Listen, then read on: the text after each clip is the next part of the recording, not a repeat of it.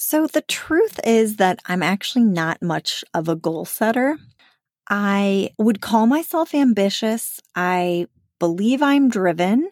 I'm always pushing to grow and do better. But I tend to not set like specific goals for where I want to be by certain times. Like those SMART goals kind of drive me nuts. I never liked doing them when I was working at a school and we had to set SMART goals. Talk about an exercise in compliance. That was me filling out my SMART goal template. I even remember when I went to the first ed nonprofit meeting with my team leader and, you know, eh, we were in a goal setting session and I was just getting so annoyed with like us going back and forth with, amongst everybody about, you know, what was the exact metric going to be that we were measuring. And I was just like, I don't care, you know, put down whatever number. I'm like, it's not going to make me work any harder or less hard. Like, I'm going to work to my fullest, like, no matter what that number is. So I don't really care what you write down in the, in the Google Doc. And her response, like, she, she's very goal oriented. we have different personalities. She's what I would call a, a gold, if you are familiar with the true colors personality test, whereas I'm a green, just like to talk about ideas and strive for things. So she was like, could not understand at all where I was coming from. And I think she was slightly appalled. These are the kinds of things I did when I used to have a boss that part of the reason why I obviously need to not have a boss. I would not suggest saying that to your team leader that you don't understand why you have to set a goal. But my whole point in saying all of this is that I, I don't usually lean towards these, you know, uh, numbers, but I've made an exception over the past month. I had I actually have set a goal for myself in one area of my life, and I've figured out a way to finally make progress on this goal. This is a goal I've been working on for almost 5 years, and I haven't really made much progress with it up until the last few weeks. So I want to tell you what it was that I finally did to set a goal and start accomplishing this goal and why I'm excited about it. Why I'm so excited about it when usually I'm not that excited about goal setting. So stay tuned. On the other side of the intro, I'm going to tell you all about that and how it applies to you in your role as a teacher or leader. And it'll be fun. So I'll catch you on the other side.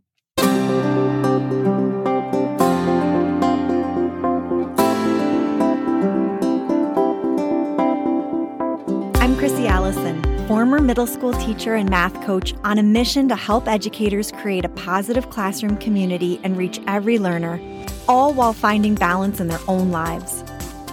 Since I've left the classroom, I've learned so much about equity in education, building classroom community, math instructional practices that increase accessibility in learning, mindfulness and self care and ways to maximize time and impact through focused work and prioritization.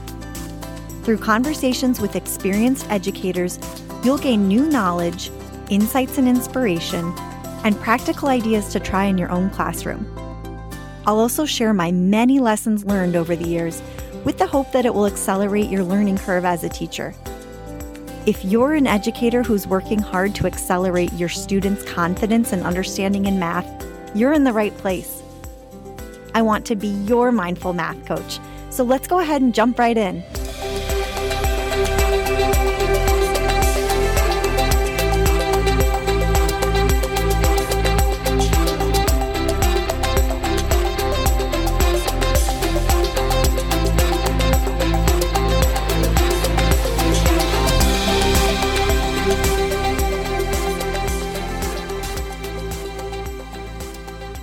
Okay, friends. So, welcome back to another episode of the Mindful Math Podcast. As you know, I'm your host, Chrissy Allison. And as I mentioned, today we're going to talk about a goal that I set for myself and how it was that I finally started making progress on this goal. The goal is to lose some pounds, lose some of that weight that I gained when I had my children, specifically number two, and pretty much never took the weight off over the past five years. Now, I've tried a variety of things, and in hindsight, I can see how really they were just, I don't know, kind of trendy things or things that weren't really for the long haul. You know, one time I did a, a, cleanse, another time I tried to eat, you know, paleo, which for like a bread lover, pasta lover, I'm Italian. I mean, that was obviously never going to be how I could live my whole life. So that was not sustainable for me. But over the past month, I've lost six pounds. Yes, six pounds. I'm proud of that. And it wasn't that hard. And it's actually something I think I could sustain. I want to share with you the framework that was the catalyst for this for me. This framework comes from a book that I've actually never read called The Four Disciplines of Execution. The authors are Chris McChesney, Sean Covey, and Jim Huling. Now, if I've never read the book, how do I know about this? Well, I've watched some YouTube videos. Thank you, Chris McChesney. And I will link to that video in the show notes. In the video, Chris breaks down four steps that you can use to focus on less to accomplish more. So, this message is very aligned with what I believe, right? You know, I'm a big believer in the 80 20 rule. And so, this is like one application of that. So, the first step is select a wildly important goal a wig, wildly important goal. He says there are always more good ideas than there is capacity to execute. I mean, how true is that? I'm an ideas person. I always have way too many ideas than I have time to execute. And I, the same is true with teaching. The same is true with school leadership. Tons of ideas, not always enough time for them. So step one is important. It's like pick one goal. And he says, pick a goal that will not be accomplished unless it gets your special attention, your extra attention.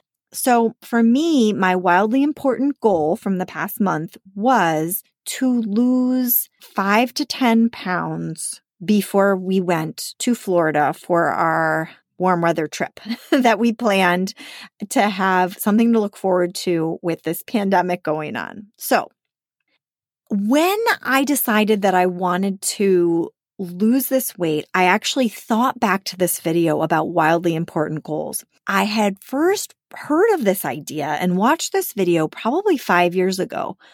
And it has always stuck with me because of this idea of lag measures and lead measures.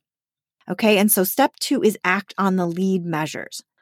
Picture like a rope what's leading it and what's lagging. So the lag measure is the metric that you're really measuring your success by. It's the thing that when you accomplish it, like that's the thing you're measuring. So for me, that would be the pounds lost. So my lag measure would be how much weight I've lost as measured by the scale. The thing about lag measures is they are typically easier to measure than the lead measures. And for that reason, people tend to focus on them more, both because they're easier to measure. And he also says it's because it's really the thing you want to have success on. Whereas the lead measure are the, the metrics and the activities that are driving the lag measure. They're the things that are having the impact. They're the things that are causing the change. In math terms, they're the input, right? So the lead is like the input, the X, the lag measure is the output or the Y. So for weight loss, I decided to choose four lead measures. So I picked four things that I thought would have an impact on my weight. The first one is drinking more water. So I've been trying to drink about 80 ounces of water every day. The second one is calorie intake. So I've been logging my calories every single day. The third one is movement. So I've been trying to hit 5,000 steps every day. And the fourth one is no sugar. That's not true. The fourth one is like no desserts, no added sugar in terms of like syrup or, you know, a cupcake or ice cream or my kids' candy that I used to just grab when I would be walking through the kitchen. I picked those because I believe and it's proven to be true that those are the things that if I do those consistently, they will impact my weight. I will see the change. I have confidence that by doing those things and focusing on those things and staying consistent with those things, I'm going to get the result that I want. All right. Step three is keep a compelling scoreboard. He talks about how having a scoreboard is motivating to people. He said it helps get you invested in it. It increases your engagement. And if you're working with a team, it really in- increases the engagement of the whole team. Okay. So for me, what I did was I literally made a sticker chart and I put 32 days on there. That's how many days we had until we left for our trip. You know, four slots for each of the stickers. And every day I'm marking it off. You know, how many of these stickers did I get?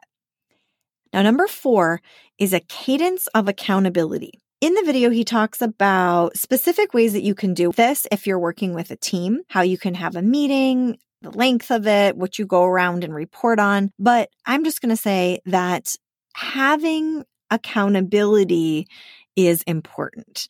And so what I did this time was I hired, quote unquote, my sister to be an accountability partner. And so she checked in on me via Voxer pretty much every day, asking me how many of the stickers I got. Not only that, but I told her that for every missed sticker, I would send her $25 to donate to a charity. Caveat there, I got eight free spaces within the 32 days. So there was like eight times I could miss a sticker. But on top of that, anything above that, I would send her $25 to get donated. So I had a couple levels of accountability there. I also had my daughter Livy. Livy loves to help me count how much water I've drank. So I have a Nalgene bottle that I need to drink five of. And she asks me, How many of you drank? What number are you on, mom? Are you going to get your sticker? And so that accountability, you know, having that those extra two people help hold me accountable has really helped me. So those are the four things, okay, that he goes through and kind of how they've applied to the last month and what I've been doing with weight loss. Okay, you all, now for the fun part.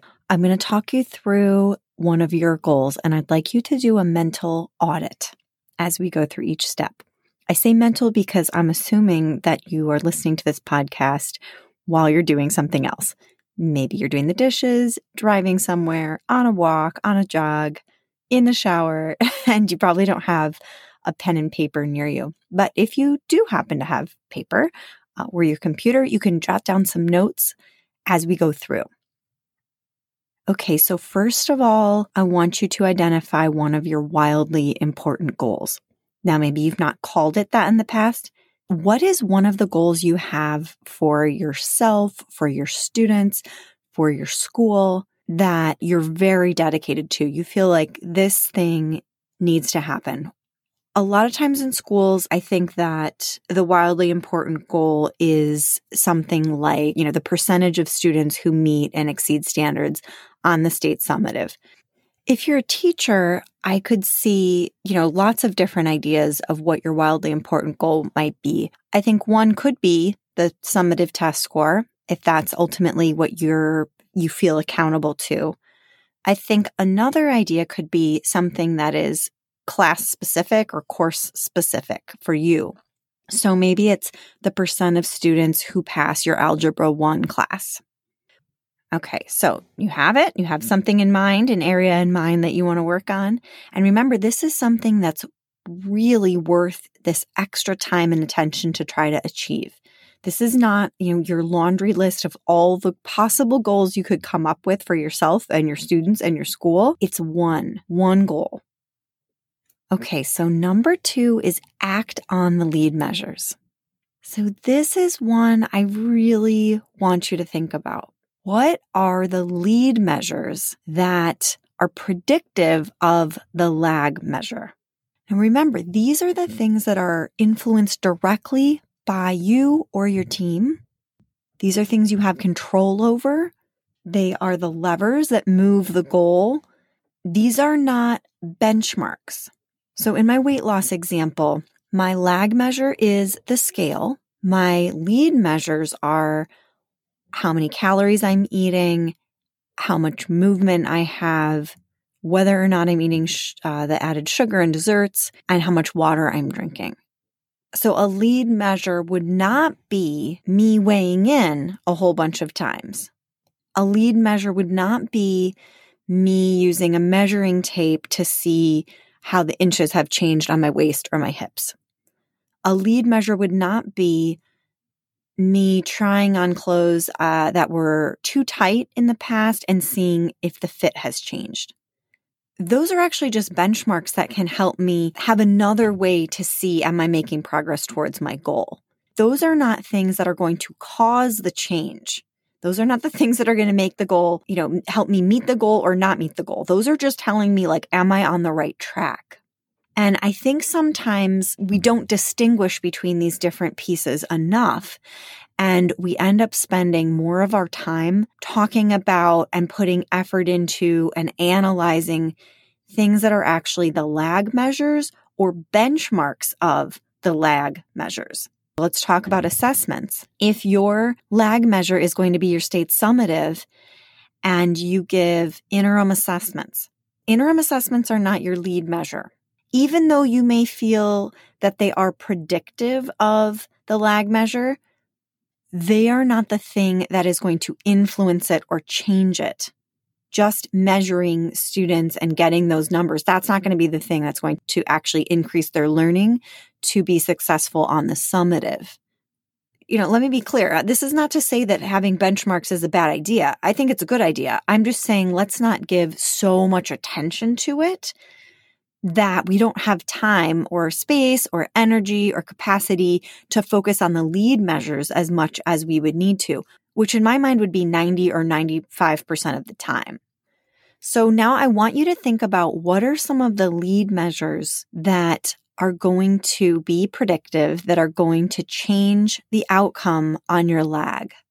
All right. So if I was back in the classroom as a teacher, I would probably pick the percent of students who meet or exceed standards on the state summative or possibly the percent of students who pass my class.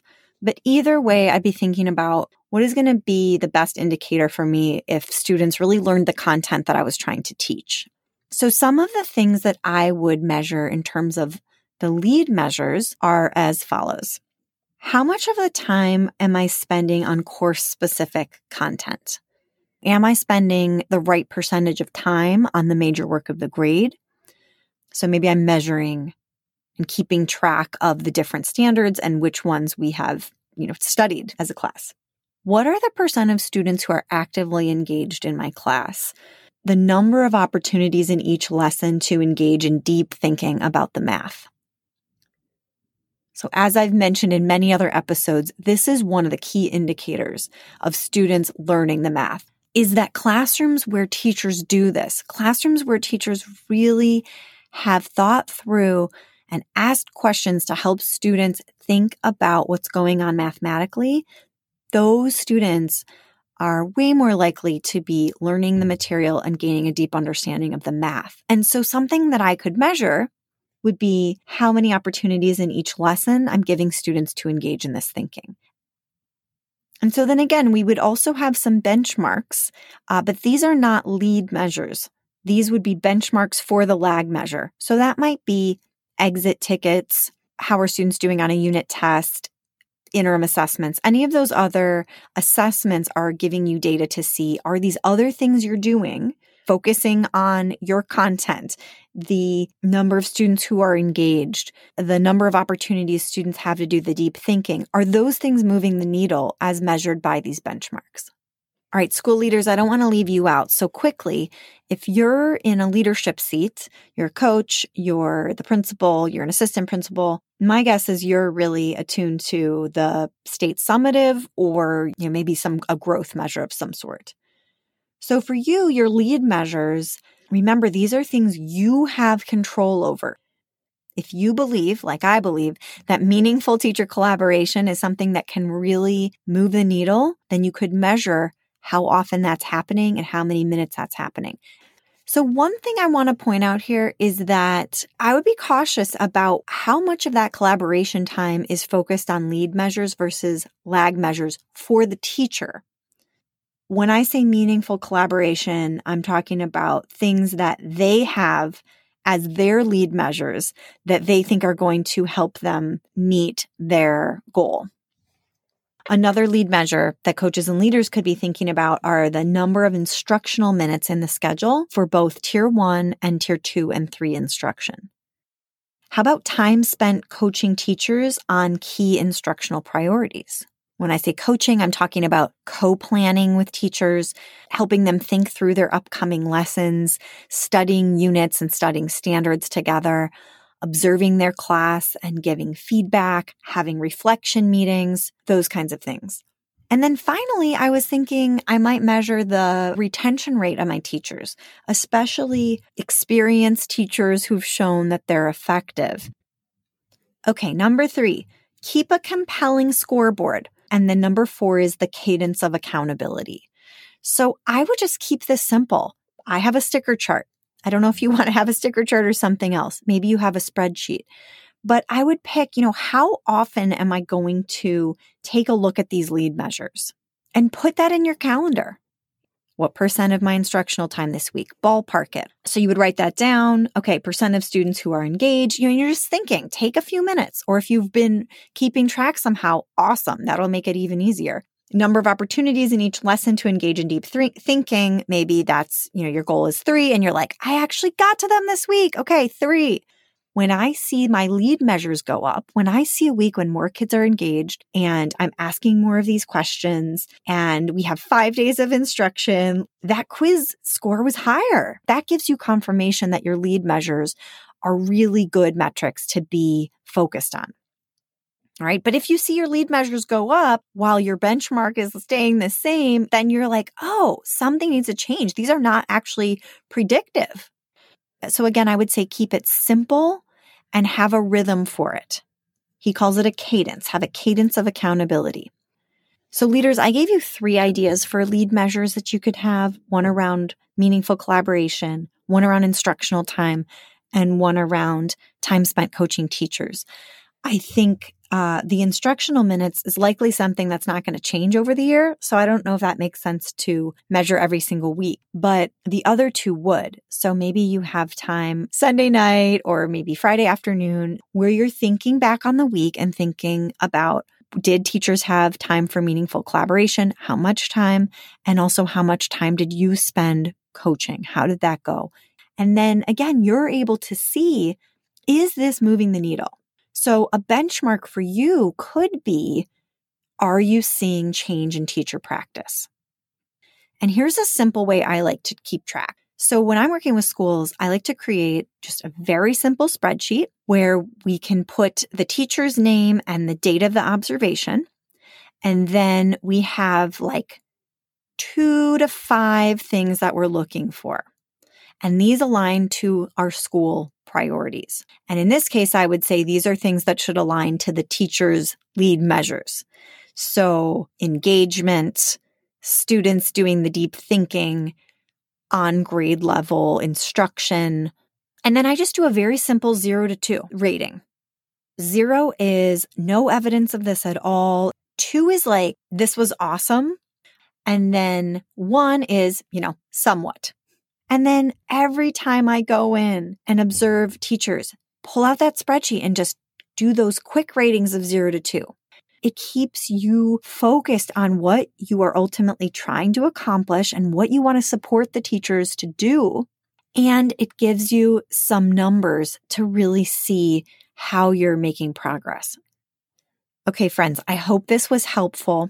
School leaders in particular, I want to let you know that I have a resource for you that might be helpful. It's my three keys to strong math instruction video series. And if you go to www.mindfulmathcoach.com forward slash keys, K E Y S, I will send you some short videos where I talk through the three key areas that I always focus on when I work with schools. You can probably guess what they are based on some of the examples that I gave in today's episode. And if you are a loyal listener of the Mindful Math podcast, I've named them before. And I'll also be sure to include a link to the Three Keys video series in the show notes, as well as the book, The Four Disciplines of Execution by Chris McChesney, Sean Covey, and Jim Huling. And I will link to Chris's YouTube video where I pretty much learned about all of this over on the show notes page for this episode, which is www.mindfulmathcoach.com forward slash episode 39. In closing, I want to extend an invitation to you to join me on the journey to providing more equitable math learning experiences for students of color, leading to equitable outcomes. If you enjoyed this episode and want to make sure you don't miss the next one, head over to mindfulmathcoach.com where you can sign up to receive weekly emails about new episodes. And if you're into social media and you want to connect with me there, you can find me on Facebook and Instagram at Mindful Math Coach or on Twitter at mindful123coach. A journey of a thousand miles starts with a single step, and oftentimes the math improvement journey and the journey toward a more equitable and just society can feel a thousand miles long. That's why I'm so glad we're on this mindful math journey together. And in particular, why I'm glad you've chosen to take a single step forward with me today by listening into this episode. Thanks for tuning in.